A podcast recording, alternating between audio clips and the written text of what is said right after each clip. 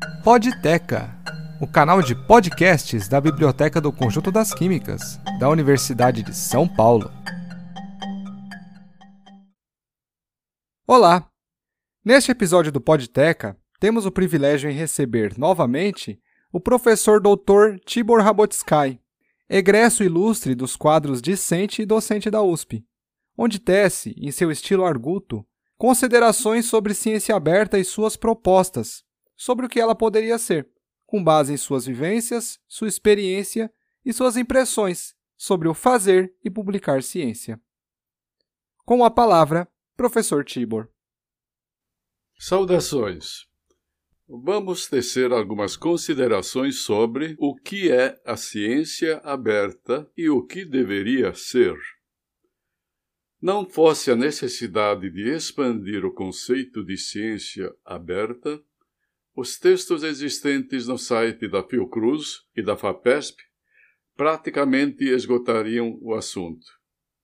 Tal necessidade, porém, provém do fato de a conceituação de ciência aberta nesses sites se restringe à divulgação e à disseminação, enquanto, em nossa visão, ela deve se estender também à fase de produção.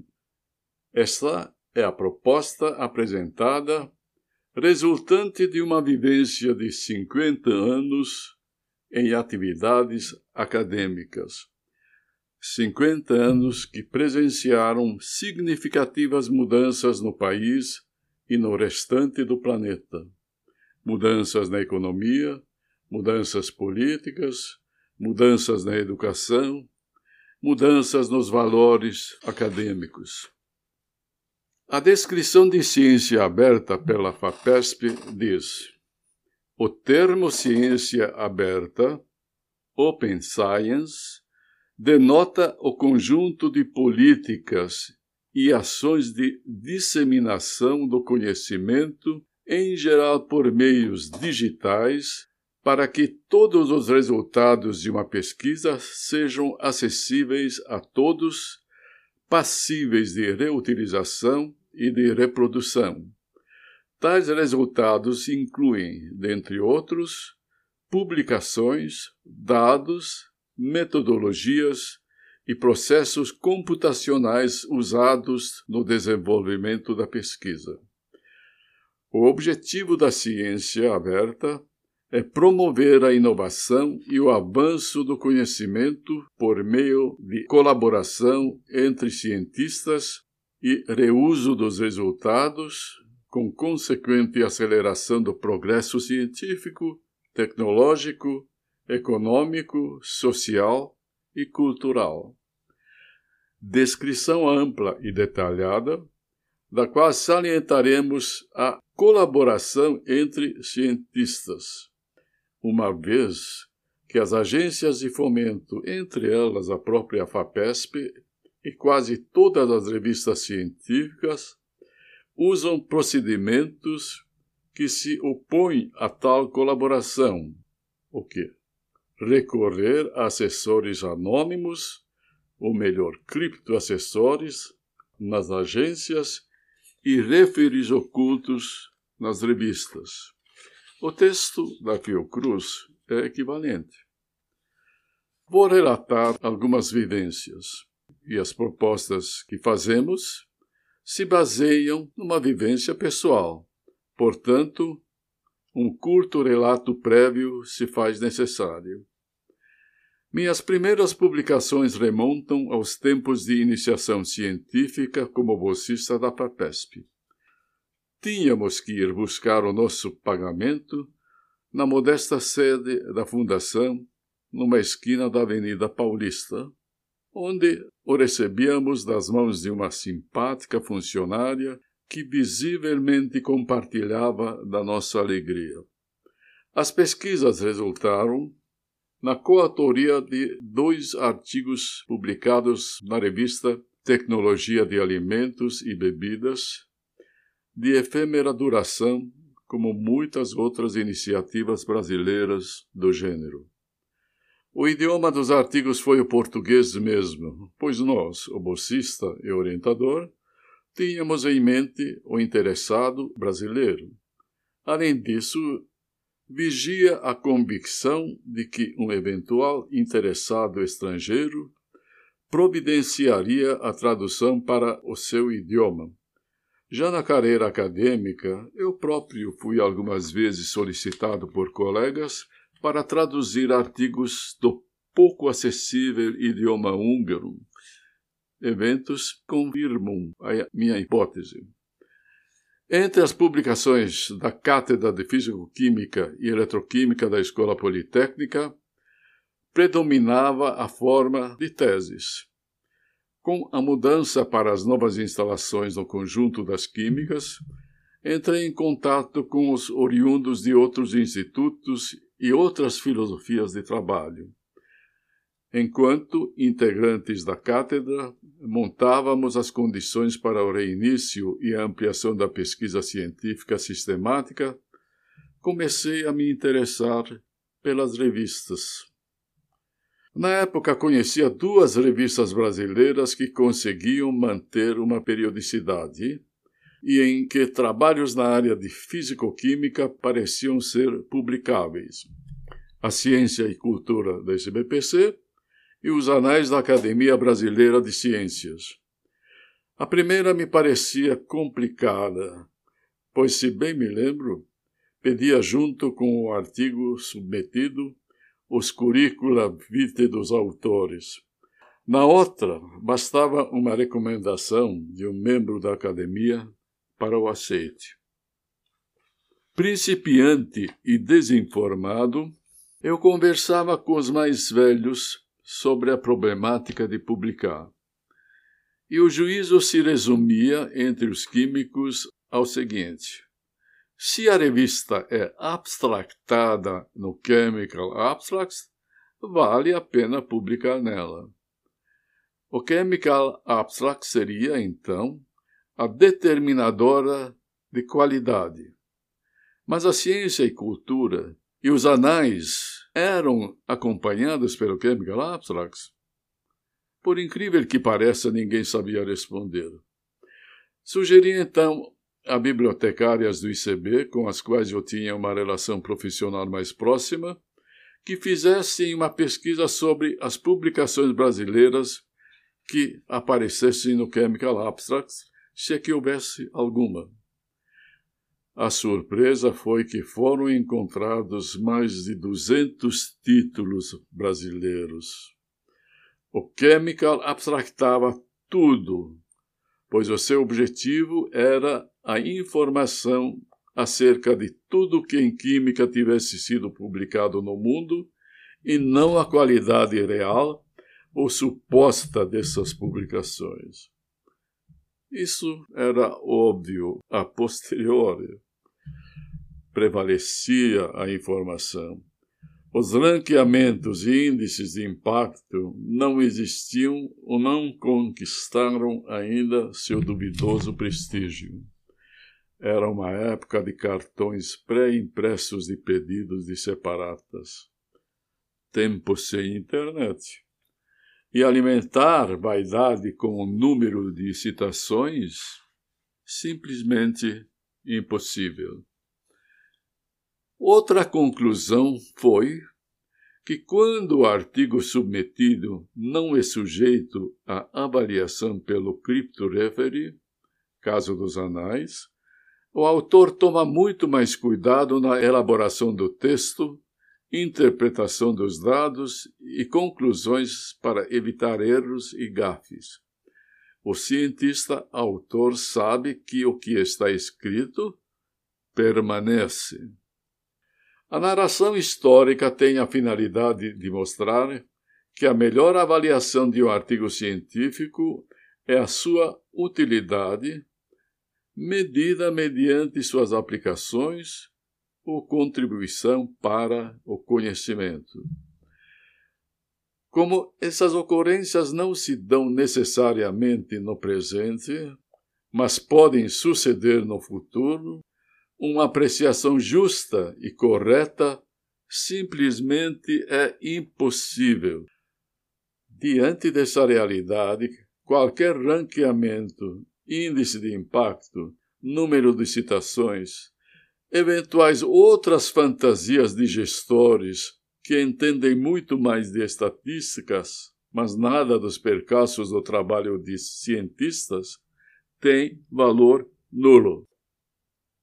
Fica, porém, claro também que a pesquisa tem que ser exposta ao público, ou seja, exposta a possíveis utilizadores, a possíveis interessados. Os resultados científicos devem ser anunciados e tornados acessíveis a todos que possam aproveitá-los ou sejam apenas curiosos. Antigamente, esses anúncios eram feitos mediante publicações do tipo abstract, como no caso da química, a Chemical Abstract, ou em biologia, a Biological Abstracts, etc. Hoje em dia, o anúncio, a divulgação, é facilitada pela internet. Mecanismos de busca tornaram fácil encontrar publicações, com a base no assunto ou no nome de autor. Sejam publicações avulsas ou incluídas em portais ou na forma de artigos em revistas eletrônicas e variantes eletrônicas de revistas impressas. Não só os custos, mas também o tempo necessário para a obtenção de informações foram reduzidos drasticamente. A publicação eletrônica tem uma vantagem adicional importante. Artigo recentemente publicado na revista FAPESP alerta para o fato de artigos científicos cancelados continuarem sendo citados por pesquisadores que não detectaram o cancelamento. Com publicações em portais, seria muito fácil assinalar a retirada de um artigo. Tal possibilidade faria com que autores tomassem mais cuidado na elaboração do trabalho, tornando dispensável até a figura do referee. Enfim, a publicação em portais significa maior rapidez na divulgação, maior acessibilidade. Adicionalmente, haveria grande economia de dinheiro que, em vez de engordar lucros de editoras, poderia ser usado na compra de equipamentos e na concessão de bolsas. Como vimos, os entraves à ciência aberta ocorrem em dois níveis: na comunicação de resultados e antes dessa etapa, na produção do conhecimento. Vimos também que o importante é a disponibilização ao público dos resultados da pesquisa. Essa etapa enfrenta as seguintes dificuldades. Primeiro, publicar numa revista científica enfrentando as dificuldades corriqueiras de boa ou má vontade do editor idem boa ou má vontade do refere oculto. Segundo, financiar o alto custo da publicação, sobretudo em revistas destacadas pelo modismo. E terceiro, ignorar os preconceitos e modismos dos colegas em relação à revista pretendida. Quanto à etapa de produção do trabalho científico, a ciência aberta se opõe em primeiro lugar, a imposição de projetos em função da exigência de agências de fomento, como a CAPES, visando avaliações burocráticas que determinarão o fluxo de recursos. Segundo, a dependência de assessores ocultos ou criptoassessores no julgamento de projetos de pesquisa e pedidos de bolsa nas agências de fomento como a FAPESP. Uma pesquisadora membro de comitê de assessoramento da FAPESP, por ocasião de um simpósio de eletroquímica em São Bernardo do Campo, em 2017, reconheceu de público que os projetos submetidos à Fundação sofrem seleção prévia de caráter subjetivo. Então vamos fazer algumas propostas para o avanço da ciência aberta como nós a entendemos. Em tempos de internet e dos buscadores e custos altos, a publicação em revistas científicas vai ficando ultrapassada. As universidades e os institutos de pesquisa poderiam ter portais onde suas respectivas produções científicas, redigidas em forma de artigos, seriam disponibilizadas aos interessados gratuitamente, sobretudo no caso de instituições públicas. A publicação em revistas em formato impresso poderia ser mantida em prol da satisfação narcisista dos autores para contemplarem seus nomes impressos. Isto como um evento secundário, sem significado para avaliações. A vantagem adicional da forma eletrônica está na possibilidade de ir adicionando comentários de outros cientistas, ou mesmo exibir que o artigo foi retirado, ou adicionar as defesas dos autores. Como já mencionamos, um artigo da revista da FAPESP alerta sobre a possibilidade de cientistas não perceberem que um dado artigo foi retirado. A publicação ocorreria sem a intromissão de referees e a possibilidade de ocorrerem críticas faria os autores aumentarem os cuidados na elaboração de suas pesquisas. Vigilância pelos pares seria substituída pelo empenho dos próprios autores num procedimento autorregulatório. No que tange à produção de conhecimento, a substituição da ação do criptoassessor pelo diálogo aberto enriqueceria a pesquisa e eliminaria fatores subjetivos nos pareceres. Adicionalmente, é necessário introduzir a renovação periódica das comissões de assessores para evitar a atuação de grupelhos de interesse nessas avaliações e na distribuição de bolsas e auxílios.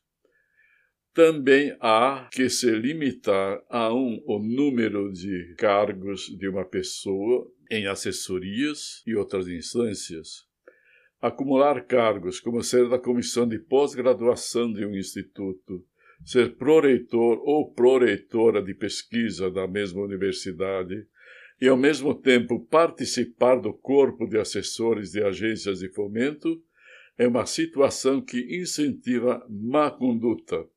Por exemplo, a reserva de mercado para orientar teses e obter financiamento. Obviamente, a existência desse tipo de situações prejudica muito a ciência aberta, como nós a definimos. Muito obrigado, professor Tibor. Obrigado pela atenção. Este episódio do Podteca se encerra aqui.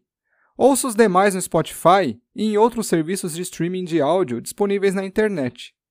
Obrigado pela sua audiência e até a próxima.